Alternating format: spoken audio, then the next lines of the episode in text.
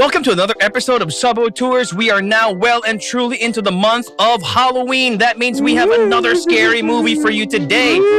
Today we are looking at one of the latest reboot sequels to hit Hollywood based on a film from 1992. We are going to look into it and hopefully these two are going to let me get through the intro without making all sorts of silly noises or It's sounds. Christ almighty, we tried. This episode, we're talking about the Candyman. We're your hosts. I'm Misha. I'm MJ. And I'm Anjo. Roll the music.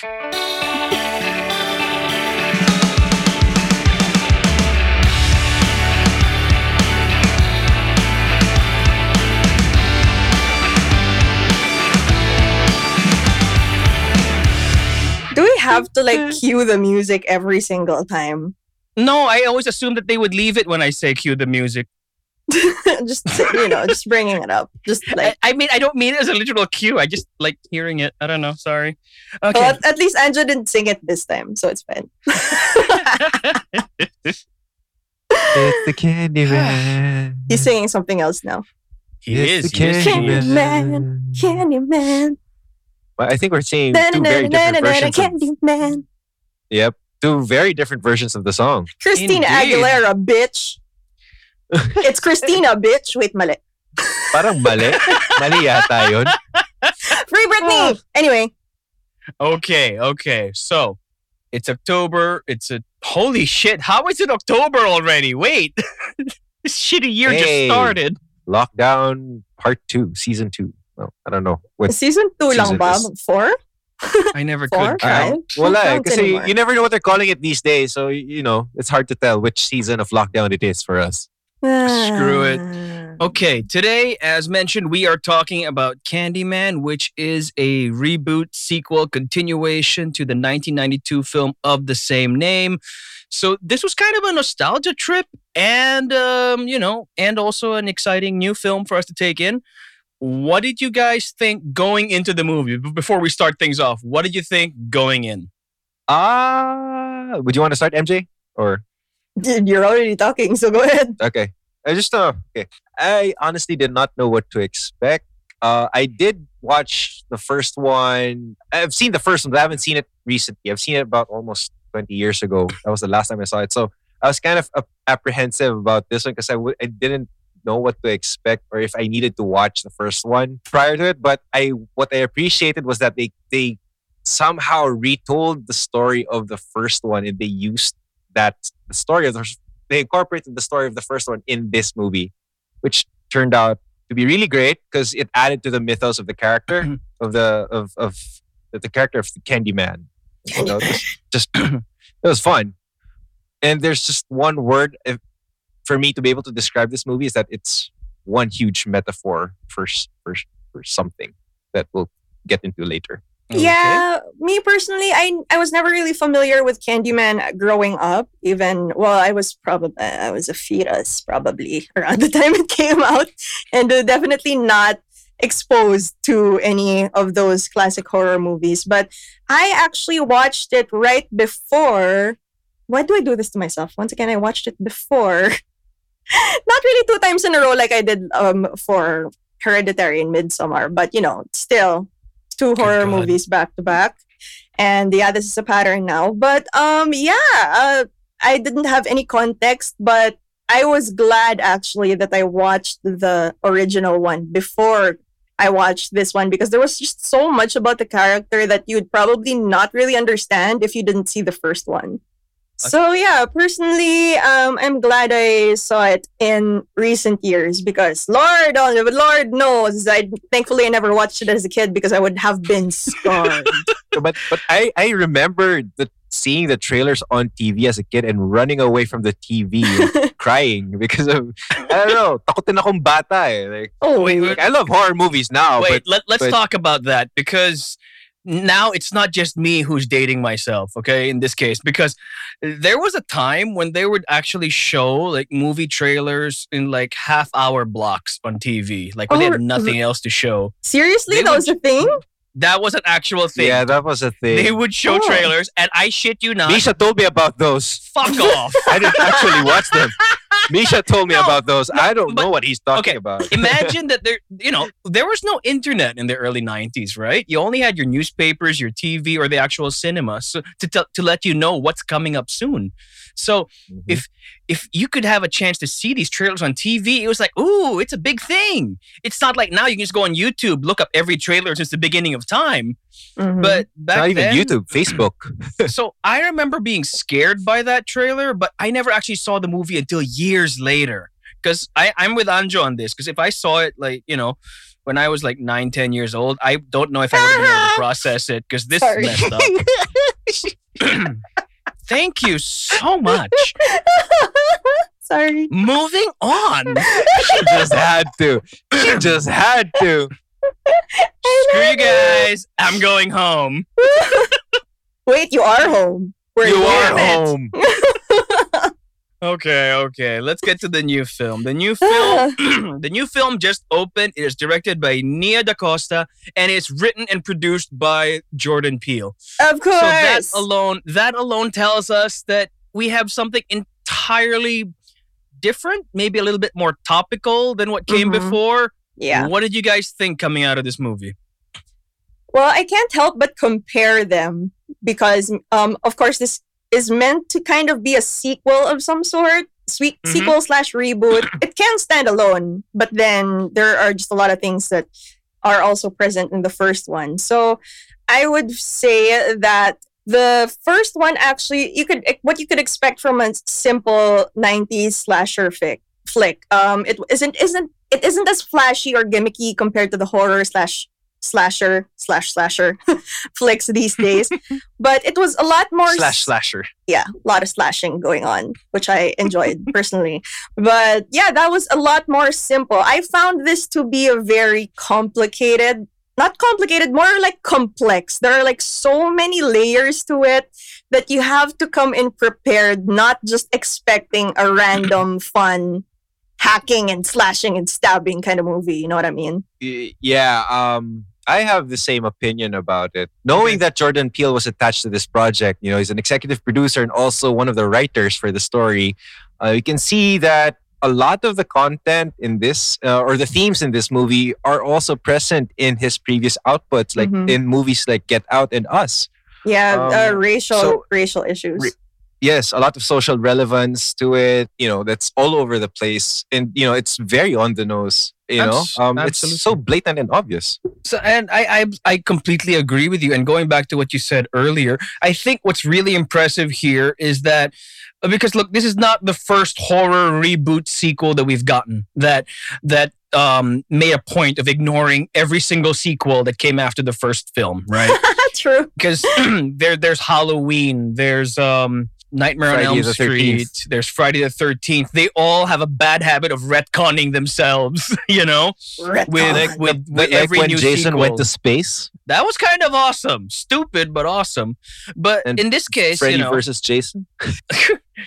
but what this thing does, exactly what you said earlier, it makes it more relevant, more socially relevant, while still somehow tying back into the original flick, which I did not expect. I thought they would just, you know, lift the title and then add youth and diversity and call it a day. That's our reboot. Tapos na tayo. That's it. We did our Yeah. lip service.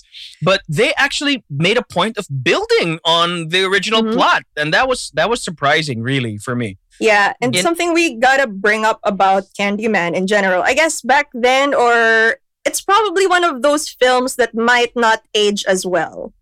Because back even when it came out, there were already issues about you know casting the uh, a, a black man as the bad guy and everything. There were there were um you know controversies around it, but well um having Jordan Peele produce it and Nia DaCosta direct it was the right direction to reboot it to be fresh for 2021 because it's like they're taking Mhm. back the narrative and all the controversy that that surrounded the first one to kind of make it like oh this is why the story turned out to be like that so it explains a lot it doesn't ignore the controversy that came out back then it acknowledges it and owns it like, uh, "Duh, this is why, and we're gonna tell you why, and you gonna be mind blown, okay?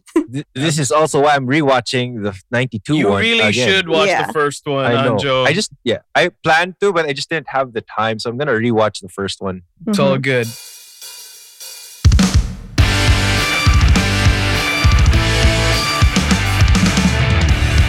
Okay, so let's go into let's break down the plot.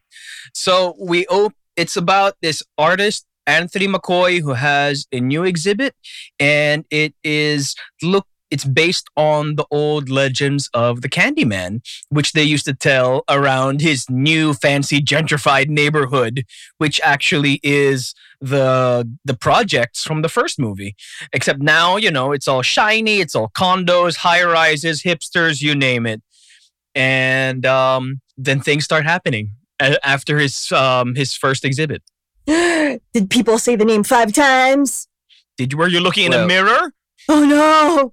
It, Well, it well, just somebody somebody seemed to be turned on by it, but you know oh that- yeah, I, that yeah. didn't turn so- out so well. Something I don't understand. This also came out during the first movie. Okay, like mm-hmm. y- we have this urban legend or myth where a supernatural being will come out after you say his name five times in front of a mirror, yet people still do it and Why somehow you get horny. The, the first, first is first thing is yes. Why would you do that in the first place? Okay, but I- second, why the fuck are you horny think- while doing it? It I was think- present in the first film. It was I present do here. think it's a I do think it's a trope in horror movies that horny people are usually the first ones killed. No, in wait, a horny in a, people in are usually the first ones to die by virtue of being horny, not because they were dumb enough to be horny and summon a demon at the same time. I well, they mean, make it more worthwhile for these people to die in these movies because you know they want to summon demons or whatever, eh, you know, whatever entity it is, and then you know, Look, I sex know facing dying. Immortality is an aphrodisiac, but this is kind of pushing it. I mean, yeah, we we're, we always say we don't kink shame, but when your life is on the line, I mean, mm, Look, if you're gonna fuck in front of a mirror and say Candyman five times, you have only yourself to blame. Yeah, well, they we're not. Obviously I mean, paid like- for it, so that's They a, did, a they lesson. did. So if you So, get, you know, if you kinda get turned cool, though. On like by, that. you know, life-threatening things, just you know, try not to do it in front of a mirror and say the name Damn five right. times. So If, uh, if that's your king, just say it four times. Maybe you live. I don't know. so you're tempting fate, or are you? What if what if you make it your safe word? Oh no! Oh my god, Candyman is the worst fucking safe word. Did we not? no. Probably say it more than Oh my five times. I don't know if it will work. well, Oh, you're gonna you're gonna stop the action, but you know something else gonna come. You know what I mean? Are, wait, are you gonna stop the action, or is somebody else gonna stop the action for you? That's that's probably what's gonna happen. Hmm. Moving on. So Okay, moving on. a This is just. hmm. after a bunch of uh, there's no other word for it. After a bunch of stupid white people die at his exhibit, Anthony Uh, McCoy horny, decides stupid, horny white. pe- Oh, well, stupid, no, no. horny, condescending white people. Yeah. Well, I- There you go. again, they Better. deserved it. They deserved it. Anthony, the artist, you know, he's intrigued because he wants to know more about this legend of the Candyman, and his his um, curiosity actually takes him into the research uh, that was being done by the original character played by Virginia Madsen in the first film, and Helen. Helen. Helen Lyle. And the more he finds out, the more he finds out, the more he learns that um, his personal history might actually have something to do with that Candyman legend and what happened in the 90s. Yeah. Do we spoil it now or later? No, let's keep uh, let's save it till later. Let's save it till later. So, for those of you who don't know or need a refresher, the Candyman legend is about this artist. You know, he was the son of a slave, and he was an artist who all the white, rich white people they loved his art. They didn't love him; they loved his art, as is the case with many people of color, uh, artists of color. And it turns out that he committed the cardinal sin for somebody of his station in life at the time, a couple hundred years ago. He slept with a white woman and got her pregnant, basically. And the when the white rich white folk find out found out they decided to kill him in the most painful, humiliating, and grisly manner that they could. They, they they could. They chopped his arm off. They stuck a meat hook on it. They covered him in honey. Let the bees get to him, and then they set him on fire. You know, just a regular Friday night for these folks, I guess. They would show the they would show the, those images in the old trailers. Maybe that's what set me off as a kid. And um, what happens is the deeper that Anthony goes down this rabbit hole, the less that he likes the stuff that he finds. Basically. Yeah. And um, more stupid people say the name five times and they get hacked. Can, can I just say something about all these stupid people? Every person that the, the Candyman kills in this movie is a stupid white person. Uh, I, that's I guess that's the statement Jordan Peele and Nia DaCosta wanted to say. I guess Mm-hmm. it's because I guess to them they don't understand the whole mythos behind it. Like you you Mhm. know you know um the the people of color, the black people are embed it's in their culture to fear the Candyman because it's it's something that's happened to them and how they were um probably well you know years and years of slavery and abuse from you know the white people but you know Mm-hmm. uh the characters in the story who are stupid enough to say it just think it's some sort of stupid legend, or like a Exactly. stupid scary story they don't take it seriously because they don't understand the gravity behind the story Mm-mm. and you know that's what gets you hacked into half in the end something I liked about it was that um, it sits very comfortably at like this intersection of history and myth. Cause, but it, it and it elevates the material because what you said earlier, it's this is very much just another slasher movie in the early '90s. And upon doing some research, it actually didn't do very well at the box office. It really took off on home video, on cable, when people discovered it later on. They didn't go to the theaters to see it; they only fell in love with it after the fact. And but if you look at it by and large, it, he was just another slasher. I mean, sure, he was a slave and all that. It was tragic. He was just you know an angry black man getting vengeance for what what happened to him. But what this movie does, it, it expands that mythology and makes him a kind of like like a spirit of vengeance for all the black people who have been wronged. No, what I liked about it is that the title of Candyman kind of turned into a mantle of sorts. Like there would ev- in any every generation there would be a new Candyman attached to it, Mhm. or who would carry the mantle. Like you know, um, there was a character who was supposed to be a the, the you know I was so surprised because I thought all the while that they were going to use um, Tony Todd, the original Candyman, as Yeah. the the vengeful spirit in this movie. But I was so surprised they they used a totally different actor, and um, you only see Tony Todd in the, in in a few scenes like flashbacks and well, the ending when he actually has to send out the message about what Brianna, the girlfriend of Anthony, had to do that she knew. Now, in in the situation that she knew that the Candyman truly existed and what the Candyman meant to, yeah to them as a people so it, or it as a community. it wasn't just it's not just one quote unquote bad guy throughout all these many years there were like generations and generations of different quote unquote candy men who are haunting all these people saying the name five times But but were they bad guys really? that's why it was quote unquote Diba? yes exactly Quote, that's what that's what this film kind of twists around so it's not I- just not that first guy misha mentioned there was also somebody else years and down years down the line who it's a it's a what do you call it It's a cycle. it's a cycle, cycle. yeah and i think that's that's an it's an issue that was also brought up in this film that you would think that you have that legend and just stop with that one guy but it just keeps happening and happening and happening and happening as years pass so it's like nothing changed that was the heaviness that I did not expect. Mhm. That where where where they try they brought in current events in a way that still managed to be meaningful to what came before, um, story wise, as well as what's happening in the world today. I, I, I was really surprised by that, honestly. I like how the characters surrounding Anthony were easy, so easily, you know, um, dismissive of him Mm-hmm. until he became relevant. Like, um, you know, you know, let's get into Anthony as a character. Like, he was a struggling artist. Like the guy, the, the guy, the gallery owner didn't even think his work was good enough to be displayed in his gallery during the Mhm. show. Yep. It was his girlfriend's success he was apparently riding on to these people. So when his work became relevant because of you know those two horny, stupid, ignorant white people, One of which I killed think in was the front of gal- his- gallery owner. I think. Yes, Or one of the yeah, partners gallery in the owner. gallery. and and his intern. Yes. Ugh, And his gross. intern I know, slash right? How uh, basta his intern. Let's just end it at that. yeah. His intern that he was into.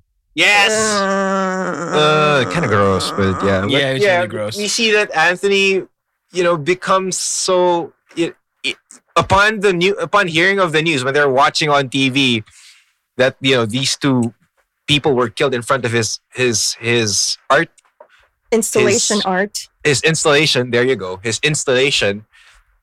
The first thing he, the first words he utters is like, "They said, my, they said my name," and everybody was just, "Oh my god, I can't believe this guy." Is Priorities, man. People fucking died in front of your art, but yeah, it's cool that the news knows your name. Fine, sure, Yeah. whatever.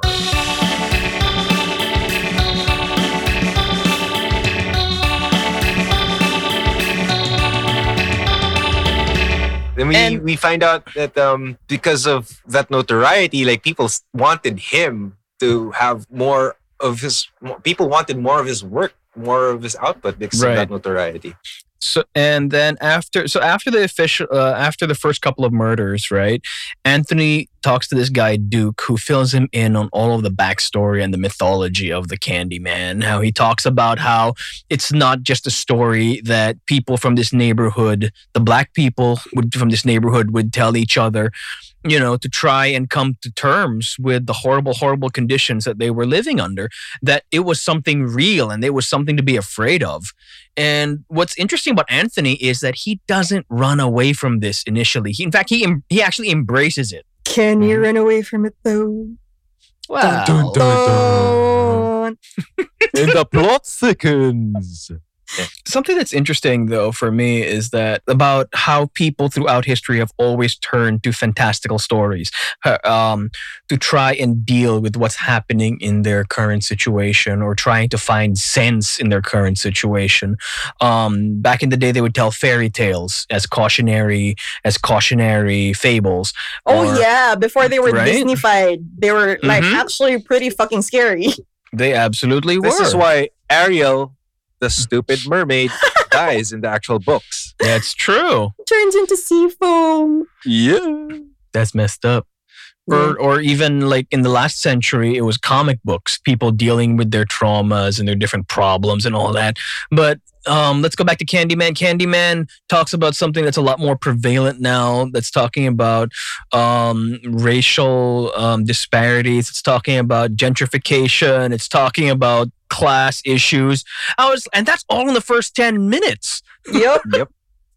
The intro actually, because the movie starts out in uh in in the in 1977, where we Mhm. see Baby Duke. No, sorry, not Baby Duke. Like That is Um, baby duke adolescent Duke. fine more adolescent Duke. Uh, going into a dingy basement, you know, trying to do laundry, and we see cops, and they're all, you know, cops. They're they're white. They're white cops. You know, and people are apprehensive of talking to them all over the place, trying to find this guy who reportedly has been giving candy to kids. You know, and then Candy with blades. so in we see allegedly supposedly, supposedly she Dun, he dun, dun. allegedly she allegedly gave a uh, c- candy with blade you know one one candy with a razor blade in it to a kid so we see we see duke go about his business and then we see some you know the first jump scare of the movie like this weird shape coming out of a hole and we see this guy with a hook for a hand. It's not a meat hook yet but you know. So we think it's the candyman. It's obviously the candyman so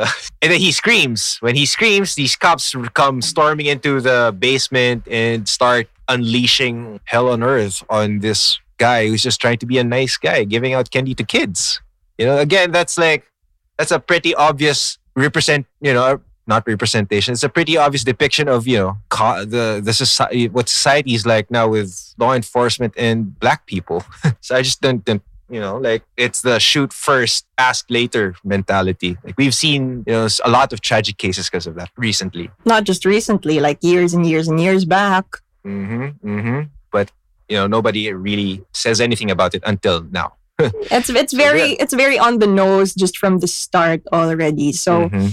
It's it it kind of sets the tone for what you can expect for the rest of the movie. yep, there you go. So there. What did you think about the direction? Because this is notable for being one of the first big blockbusters that we're seeing from Nia DaCosta, who is actually also right now prepping to direct the second Captain Marvel movie. Woo! And that should be interesting also. What did you think of the way she pulled off this one? I think her storytelling was pretty agile. Hmm. Like it's so different with the messaging because I, I don't know how what I would expect her to do with Captain Marvel too, but I'm excited for that because of Spectrum. But um anyway, in, in Candyman, it I think the storytelling was just very on the nose, but not distasteful in a way. How the characters represented certain things in real life were were told in such a way that they were still kind of respectful, but you know, you you really knew the gravity of the situation or how, what what the reality of what these people have to deal with. You know, like how people can just be so dismissive of certain things and disrespectful. I also like the fact that you know how how people say yeah because privileged people steal things from people who are marginalized. You know, like like that was mentioned. That was clearly mentioned at some point in the movie. Um, I think it was when Anthony was being interviewed by the critic he killed. Hmm. Did or did he? I don't know. Did he? Um, Did he? me personally, I uh, this is actually the first Nia DaCosta film I've seen, and uh, it was uh, pretty solid. Um, again, I don't know what to expect.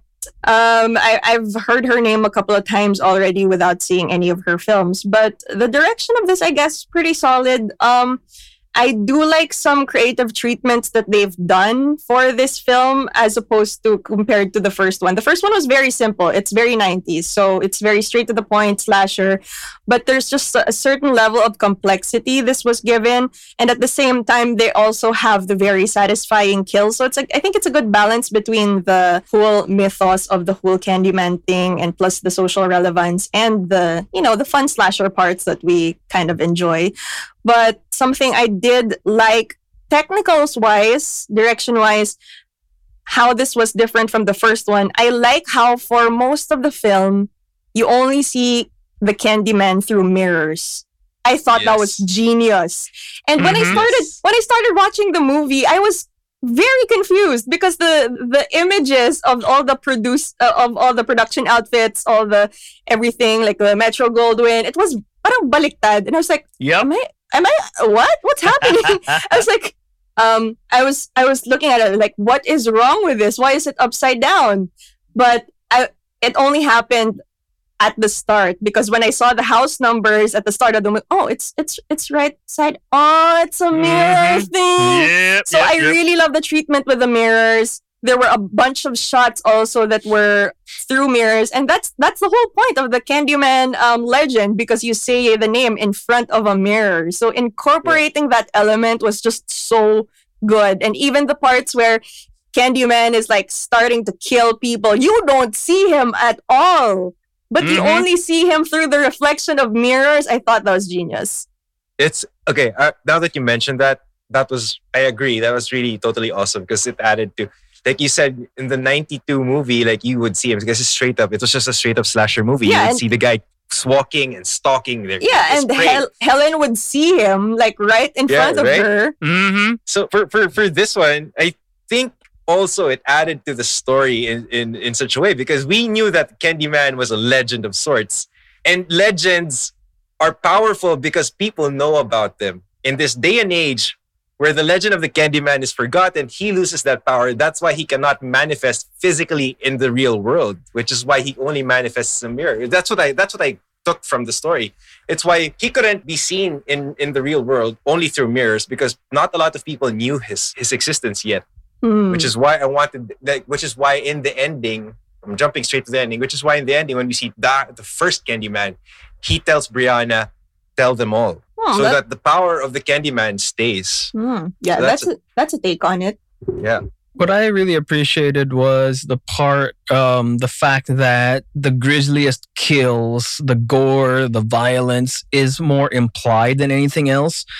Um, the way it was framed was that the most, the goriest, grisliest, most horror, typical horror film cliche bits of it all happened off screen or out of frame Mhm. um all you're left with is the aftermath it's more the idea of the candyman that that that that that's terrifying. In in in a clear case of less is more. Uh, I like I like Anjo's take on it that maybe he couldn't come up to full strength yet. That's why he was only in the mirrors. But uh, uh, for me, I think that he was actually more powerful that way in in just being an idea rather than something that people talked about openly because that's why they had to come up with the legend of the Candyman as something unspeakable as something as something you know that that would befall you if you were to do harm to a black person basically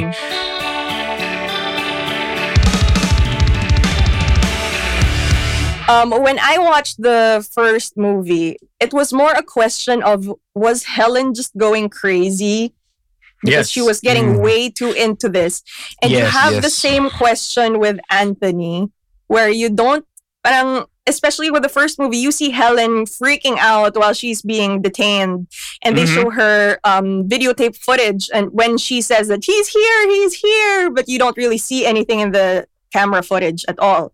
So you're thinking, is she crazy? Is, uh, is the Candyman an actual thing? And you don't really know until around the end of the movie. But here, it's like, oh shit, you know, it's it's, it's real, yo. But you don't see Mhm. it, but Mhm. it's happening. You see the gallery owner getting dragged by thin air, by nothing, Yep. actually, unle- until you see a mirror reflection and you see the Candyman dragging him. So it adds that it's no longer a mystery. It's no longer something that might just be in someone's head. You know, oh shit's going down. Okay, that's it's real. It just establishes that from the start. Can, can we talk about the connections to the first movie? I mean, while we're on it now, I am ashamed that it took me longer than I'm comfortable with to realize that the artist Anthony was the baby from the first movie. I am so sorry. It took me forever to realize that. Okay.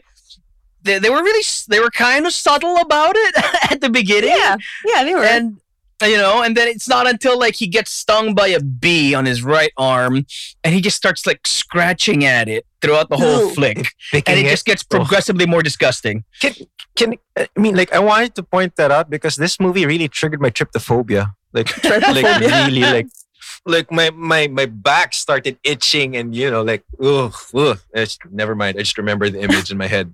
I'd like to think I also have Oh. trypophobia, but it didn't trigger me. I was more triggered by Michael B. Jordan in Black Panther for some Isa pa reason. yun. But um, something that was cool don't know. about This, this, one just one was just weird. Something that was No. cool about this one is that it acknowledged the role that stories play in our society, or also how Mhm. those stories can change depending who's telling them. Like, for example, when they recount the events of the ending of the first movie about Helen and that bonfire and all of that, I'm Oh, like, yeah. that's not what happened. Exactly, it was different. I was Diba? like. That's not didn't- what happened. She was That's in the the, power fire. of She legend. walk into it with the Mhm. baby. You know what I She mean? saved that baby. Yeah. That's the power of legends for you. And I guess that's also why this story was made because you know the legend of the Candyman has to live on. And, you know, there's money in franchises. But Uh, um, Really True. now? What about Candyman two and three? we pretend those third- didn't happen, just like this See, movie. or was it the fourth one that, that went straight to video? Still, this is the fourth one. Hmm. Oh, this is the fourth. one. Yes, This the third is the fourth one. This isn't direct to video. The third one. The third one. The third one was direct to video. Yeah, that was that was crap. Um, let's go on to the cast, Wine, shall we? Because there's something neat about the okay. The film stars Yahya Abdul Mateen II as Anthony. Right, he's really good. He, you Hmm. might know him from you know more mainstream stuff, but he, I, I got something neat. Okay, this is gonna be the stupidest thing you've heard today, but like everybody in this fucking movie has been in a DC project of some sort, and it's insane Or Marvel. or Marvel. But I'm Or going Marvel. with DC now because I mean everybody. See, yeah, like Abdul Mateen, he was like Black Manta in Black Aquaman, Manta. and he was fucking Doctor Manhattan in Watchmen, right? Um, oh yeah, that's the second Disney uh, Right? DC DC, Uh-huh, uh-huh. DC title. And um, what's her name? His mother in this movie is played by Vanessa E. Williams, who was like she was Iris West's mom on The Flash. Virginia Madsen, who was Helen in the first movie, you know, she was in Swamp Thing in the TV show. Tony Todd has even played Darkseid in a couple of animated projects, including Young Justice. So everybody in this He fucking movie the has been in. DC. Tony But- Todd. And you have Spectrum from Marvel. and you have Spectrum from Marvel. But what can you say about the cast and the acting as it was? Uh, it felt I don't know. It, it just felt natural to me. It's just I'm watching a movie and it's uh, the the cast is really good. I mean, I would say that it's much better than the first one, although the actress of Helen was really good. But there were just some side actors that I thought were really really bad. I, I'm, sorry. 90s Yes. I'm sorry No, to be comparing, but yeah, I, I I would like to point out Stacy, the first the the, the at the first movies because uh, oh there's also this parallelism you know we have gallery owner and uh, intern in the first one trevor helen's husband was actually also fucking his i think his student Mm-hmm. so there's that Mhm. that sort of gross relationship also present in the first and actually both movies. So my qualms about Stacy, Trevor's new girlfriend. Oh my god, who he was having an affair with. Her acting was horrible. Terrible. I like I wanted to see her hacked into too, but you know, anyway. Well, look, maybe she figured, you know, it's just a slasher movie that no one's ever gonna see. Ugh, whatever. She was horrible. but Well, But Helen was was following. brilliant. But at least for this other uh, this this sequel, the 2021 one, everything was just so natural. I just felt like everybody was just so good, and I was thinking to myself, thank God they don't have that one character who is like so cheesy. Because this was, I think with the subject matter too, you can't be cheesy with this one. Yeah, I- I, I think, think they had to be sensitive. To that really matter. helped. That really helped that everyone here is playing it absolutely straight. That actually works, as opposed to some of the more jokey slasher franchises like you know um, Nightmare on Elm Street or whatever with the one-liners and all. This one is pretty serious. That, Yeah. which is that made it actually a heavier experience than one would expect from a slasher movie. Yeah, I thought that um, um, Anthony sold it. Like the character of Anthony was like, it's a good performance. It was a, I think that was a good performance. Um, even Brianna, even the supporting cast was good. Um, they were really fun and enjoyable to watch. They were super believable. Like all the relationships to each other, Mhm. that was just fun watching them interact with each other. pretty solid. Mhm. Like even when the even during the times that they were like joking around, like ooh, it's creepy shit. That is how people act around it, and it's not in any way cheesy. Even the stupid high school girls, the the the ones that you know, The spec, uh, Mhm. the, the ones that skeptical bitches. yeah, the ones that say it together in the bathroom. Even if you had those stereotypical horror movie characters, they felt like natural bitchy high schoolers to me. One of the characters that I really liked was Duke. Oh yeah, Duke. I like Duke. Um, he was played by um, Colman Domingo, and I, I I've actually seen him before on Fear the Walking Dead, where he plays the smartest guy in the room. And even here, he's still playing somebody who knows more than he probably should. And it's it's it's it's um he's actually the one who kicks off the bulk of the storyline. I mean, we can talk about spoilers now. He's actually the one who knows everything about the Candyman. He knows the importance of the Candyman myth. Um, with regard to um, with regard to Black society, and he's also the one who thinks that this generation needs a new Candyman. It's it's it's in in his case, he kind of also is the catalyst to everything because he feeds all of this into Anthony's brain. Mm-hmm. on, only uh, to figure out later on that he kind of has this motive although he means well because he sees what's going around like you said he's well uh, well too aware of what's happening around him and he feels like he has to go to such extreme measures to bring back quote unquote the candyman so it's like oh yeah your heart's in the right place dude but like It's like it's he in the most wanted he wanted black fucked up of people to be angry yeah angry again or angrier than they were Mhm. currently. Eh, He was like he was a super angry black man who was willing to do whatever it took to make the world see what his people were going through, even if it meant summoning another fucking demon. It's it's funny you mentioned that because that was one of my takeaways from this movie was that this movie was essentially the the frustration and anger that you know marginalized people would feel to privileged people taking control of whatever they had, you know, and turning it against them. I would probably say in that little grid you see online a lot, he's probably and I'm, I'm I wouldn't say good, but probably leaning towards like the chaotic spectrum of things. Yeah, the chaotic good. like super like good. a little beyond that. I mean he means well, but like dude, Do you Dude, think- Chaotic, me- is he chaotic medyo good? That's maybe past chaotic good na. Medyo good. chaotic neutral? I don't know. No. Okay, I, I have a, it's- qu- I have a question. Did he know? He knew exactly who Anthony was, right? I guess. I guess so. Yeah, I guess so. Because or did or did things just line up naturally somehow? that- which is I don't know which is why I also bring up the question: Can Anthony actually escape this fate? I would assume that he knew exactly who Anthony was because he had to deal with an experience with the Candyman because the, his sister was murdered by the Candyman. So I guess that would. Yeah, but that was the '70s Candyman, not the '90s Candyman.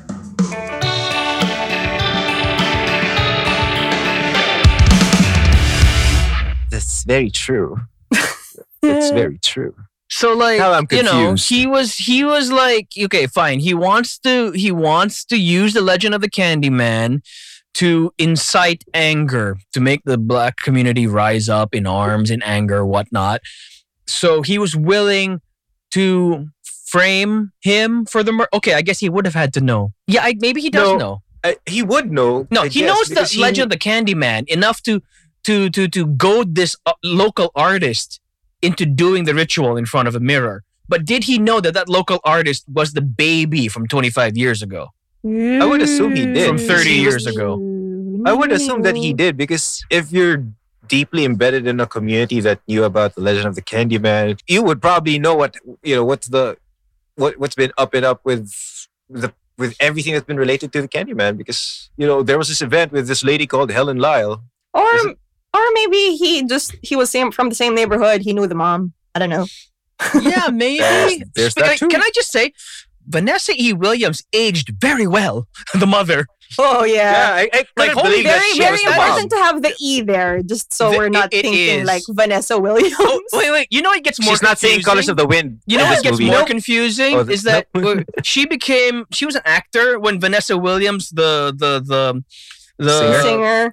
The singer, the beauty queen, the actor, Pocahontas. when she before she became famous, right? But then Vanessa Williams, the singer, became an actor in a movie called Soul Food, and then later on there was a TV show Soul Food, and Vanessa E. Williams was in that, and they were playing like two different characters. So Uh, now my head hurts. they literally had to do arbitration on over who had the rights to use the name Vanessa Williams at some point. Right. Were they trying to save the best for last? Depends if you get painted all the colors of the. I can't. I got nothing. I'm sorry. I tried. I fucking I tried. I tried. Never mind. Moving on. Yes, but yes, Vanessa E. Williams aged very well. Like what the actual hell? It's like I, I couldn't believe that she was the mom. I was like, really? You look like his sister. True, man. yeah, she really did look so like his sister, When he- especially looks when so he good. said his like- arm was rotting off already at that point. Yeah. When he said mom, I was like, nanay mo yan? Bata-bata pa niyan eh. Mhm. wow. Aging well. Goals. Okay. Goals, goals, goals. Okay. So okay. So whether or not he knew who Anthony was in relation to his plan, it I don't think it mattered in the end. He just wanted somebody to summon the Candyman so he could frame somebody for being the Candyman. Yeah, I guess. I think based on how I understood the story, I think that he knew that there had to be a sacrificial lamb to take the mantle. And maybe because he knew who Anthony was, he knew that he was being prepped. That's why Anthony was the baby. That's why, you know, in the case of the first movie, from what I remember, because I haven't seen this movie in about 20, in almost 20 years. maybe he was being prepared to be the heir to the mantles and uh, Duke knew that. So he was able to, and he knew exactly who Anthony was. Yeah, So he was maybe able to goad him into doing Mhm. all those things that he did, you know? maybe he was trying to be poetic about it. Oh, you were the baby. You will. Co- Yeah. You were the chosen one. We shall continue this legacy. I, Something like that. I, am don't just.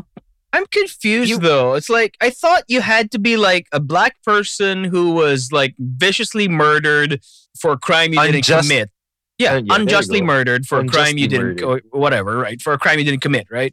So how come when that bee bites him, he starts like, like turning like a freaking vampire? Like he's already on his way to becoming Candyman before he gets his arm chopped off in this movie. tryptophobia. Uh, I'm so confused. I don't know. Maybe it's a bee virus. I don't know. Maybe it's a really bad bee sting allergy. Something that was cool actually about that first movie was there was no CGI back then. So all those Mhm. fucking bees on Tony Todd's face, in his mouth, on his body, those were real. Holy they had- shit! They had to What? they had to breed them specially just to make sure that they were clean. And Holy yes, shit. they actually put fucking bees in his mouth for that one where they're all coming out. What a Wait, so he- badass! He he willingly got stung for the He- role. Not willingly. They would pay him a thousand dollars for every bee sting he got. So so how ma- I wonder how much he made. That is a good question. I'm sure that Google will help us out. But yes, he made a thousand bucks extra for every time a bee would bite him. I don't Well, know maybe- about you. I would not put 30 fucking bees in my mouth and have them crawling all over my torso. Thank you very much. No way in hell. I don't know. He is for a a- thousand bucks first thing. Hmm. Let me think. But I don't know. Especially He looked bread. so cool. He looked so cool considering that yeah, there was no CGI. He was pretty Yep. effective as uh, you know, Mhm. pretty scary. What a badass!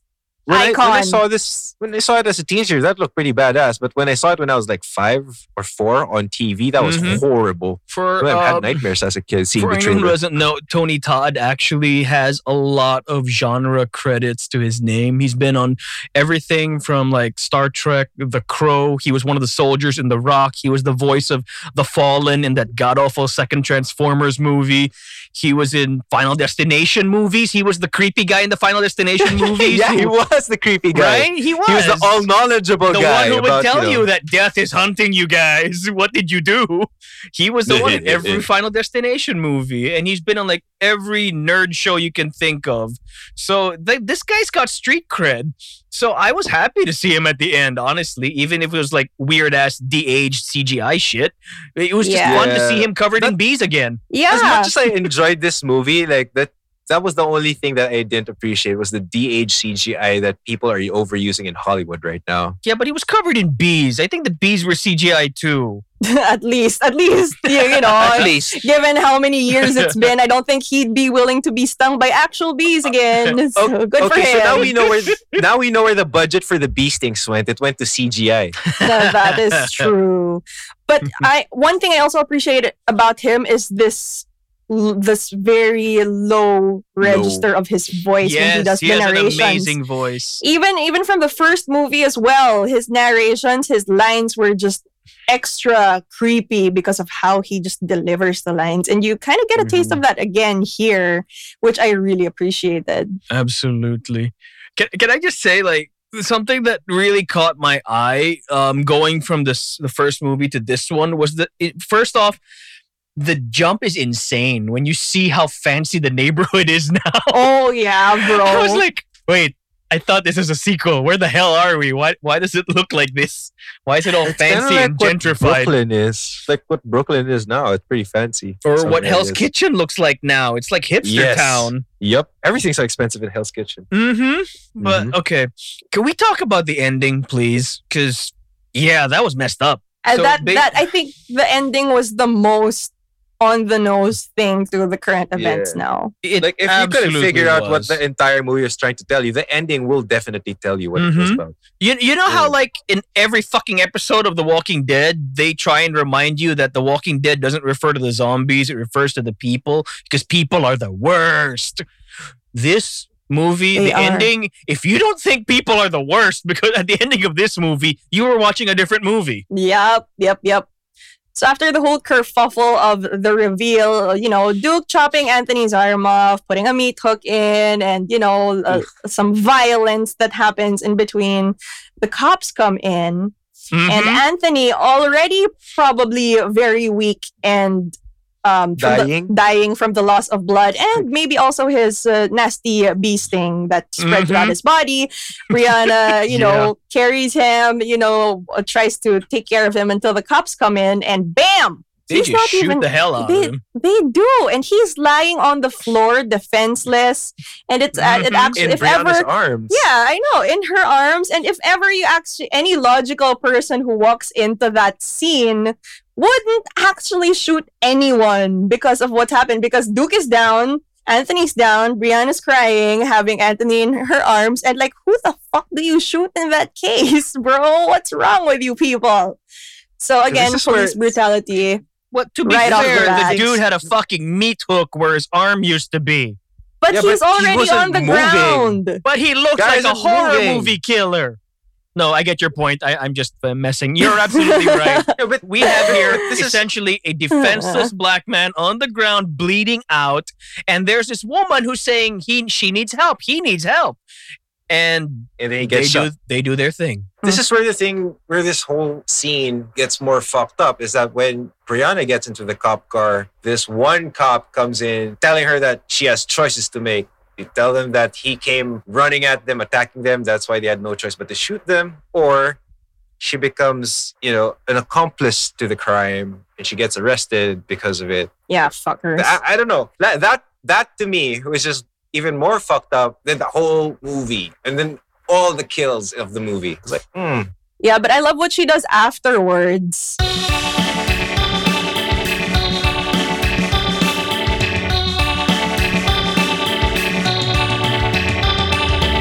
Oh yeah, definitely. It was so Vengeance. That was so satisfying. messed she was when when she said, um, can I see myself in the mirror? I was like, oh was like, no, shit. no. yeah, you knew you knew shit was going down. You knew you knew you knew this guy's gonna have it coming. Yep. And it was just so Mm. epic how it all happened. So she, you know, he she was like, just just let me see myself in the mirror. I'll say anything you want. And then she starts saying, Candyman five times. No, actually four times. And the dude says it the fifth time, which was Uh-huh. amazing. And Mhm. out comes Anthony in full Candyman form with all the bees and, you know, slashing all the cops outside the cop car It, blood splattering on the windows. Glorious. And He was just dude hovering, so like- scared. I know. just chilling there, So I, right? I have to ask. So if okay, she said it four times and the cop said it once. Does it mean that Candyman goes after the one who says it last? Or are But- all black people able to use the ritual as a bat signal to call the spirit of vengeance to save them from white people? Well, I guess Well, they do Duke's kind of sisters died. explain it. They kind of explain it anyway that in the end also it's like it actually boils down to Candyman killing whoever deserves it. And you see this throughout the film that somehow most people who go under the meat hook are actually shitty people. Yes. Or skeptical. Yeah, or you know, um, and I don't know, maybe it's because the Candyman in this form was Anthony, and he he couldn't hurt Brianna.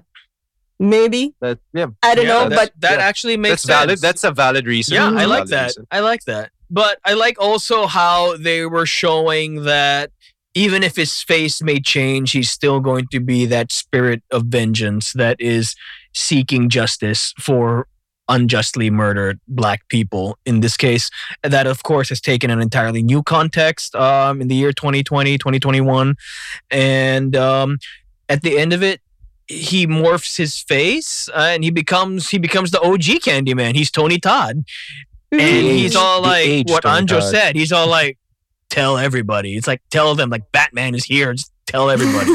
Don't forget. It's like don't forget I exist. he's like tell your friends about me. something I actually love how current this is is how they use the tagline a lot. Say my name, or actually in the movie poster, say his name or say it. Yep, yep. I'm not. I'm. I'm gonna try not to burst into song for a Destiny's Child song, but either way, that's me trying. Anyway, um, it's very important to know that it is not just because you literally say Candyman five times in front of the mirror. It's because of how things are going, especially in the U.S. with police brutality, and what they say for all the victims of police brutality is say their names Yes. like a lot of Yes. a lot of the BLM movements they shout all the victims names they they make sure that they are not forgotten so in not- this they're not just context statistics. yes exactly Yes. so in this Uh-huh. context it makes it even more important to have that tagline say his name or say their name because yes this is essentially the same thing these people were murdered or killed because of the unjust system and yes you have to say their name so you don't forget So it's I- like I wanted ooh. to say the exact same thing, but I think you said it better. I think Candyman, uh, uh, for that purpose, what you said, saying the name works. Because I don't know, if you stand in front of a mirror and you say Anthony McCoy five times, it doesn't have the same ring to it.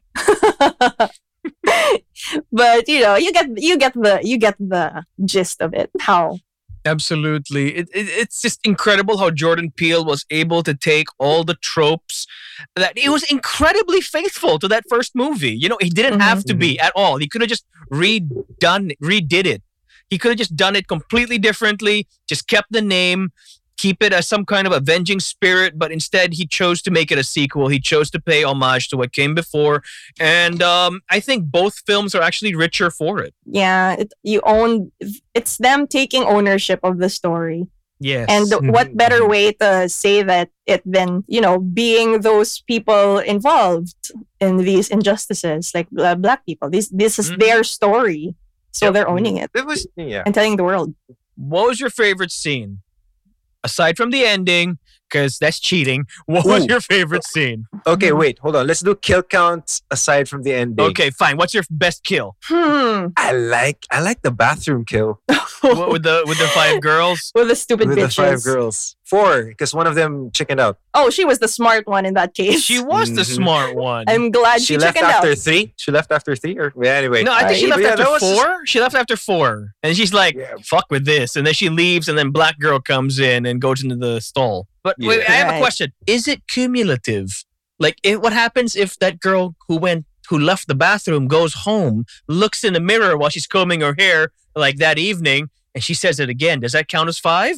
No, I don't think so as because I think I think the transaction's been done when the four of them completed the five. Ah, That they required. So her Candyman So I count is guess it- down to zero. yeah, back Yes, to I guess it unless she resets. says it again. I see, I see, I see. Uh, yeah. okay, Yeah, okay. After that, I, after after hearing of the news of her friends, I don't think she would say it again. Hmm. But that was probably my yeah, favorite. that's Yeah, true. yeah. That's true. that is I have- very true. Actually, I really enjoyed the gallery kill. I Oh, that was also fun. like I- I really because again, you know, gross guy getting what you know he had it coming. But I this is where you actually discover that you only see him through the mirrors, Yes. and and you also see this Oh. um this whole this big white projector screen being like torn off with the hook. I love that part. That was so cool. Yeah. And I also like that you only see him like in the reflections, not just in the mirrors of the installation that Anthony made, but also in other of the uh, sculptures. Other mirrors. And also in the the act the glass doors of the venue, you can Yep. see his reflection. Mhm. And I was like, I do not want to be in an elevator with mirrors. Speaking of elevators with mirrors, oh mirrors, yeah, that, was elevator messed scene Oh, that was was freaky. fucked that up. was fucked up. The second When he, he- got in there, I was like, nope, Yeah. nope, nope, nope, nope, nope. Also, that one scene where Yahya Yahya Abdul Mateen was looking at himself. No, not at himself, but at the reflection of him as the Candyman. Yeah, I was confused by that that. was Why shit. Was that because like he was already transforming into Candyman because he got bit by a vampire bee? Vampire. I think, I think or it is was it like foreboding? message. Dun, I think it was a foreboding What- thing. but like, but it goes back to what we were talking about with Ari Aster, you know, which is also this month because horror. Um, Woo. I I mean, man, was that he recording always fucked me up. was he always destined to become the Candyman, whether or not Duke put the idea into his head to summon the guy in the first place? I would say yes. I think yes. because like the mom said that she and everybody in the neighborhood agreed nobody's gonna talk about this fucking guy ever again. It was Duke who brought it back. It was Duke who brought who who who led to him being summoned again, who led to all these murders starting again. Because I guess he felt that yeah, the black community needed an avenging angel, or hook-handed demon from hell. Hmm. I, I would. Hook-handed I, avenge, avenging demon. I There would lean more towards it's fate, it's destiny because horror. Okay, fair enough. So he was always gonna be. Hmm. So that means you watch the first one now and you see that baby being saved. You're like, hey, you're gonna be him in 25 years. Oh shit! Poor bastard. But can I just say, 25 years later, the Candyman has been awfully efficient in killing his victims this time because of the back in the 90s one, the lore always said he's gonna start from. Uh, he's gonna like literally cut you in half, right? But Mhm. here in the new one, he you know he goes off with just like slashing your neck and he's fine. He's like, because it no, wasn't too much effort cutting them in Because it- half.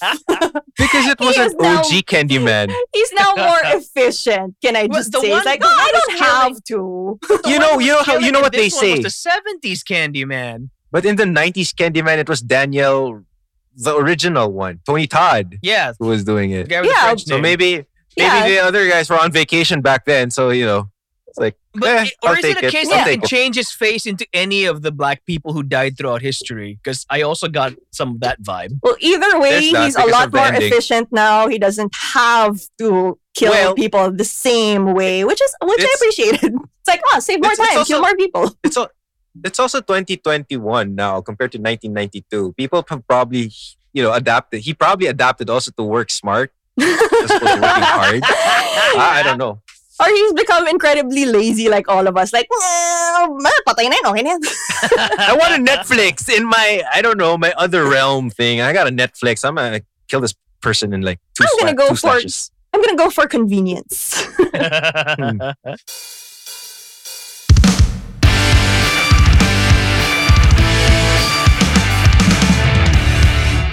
But he had to make his intro memorable. You know, he had to stalk the art gallery guy and his girlfriend.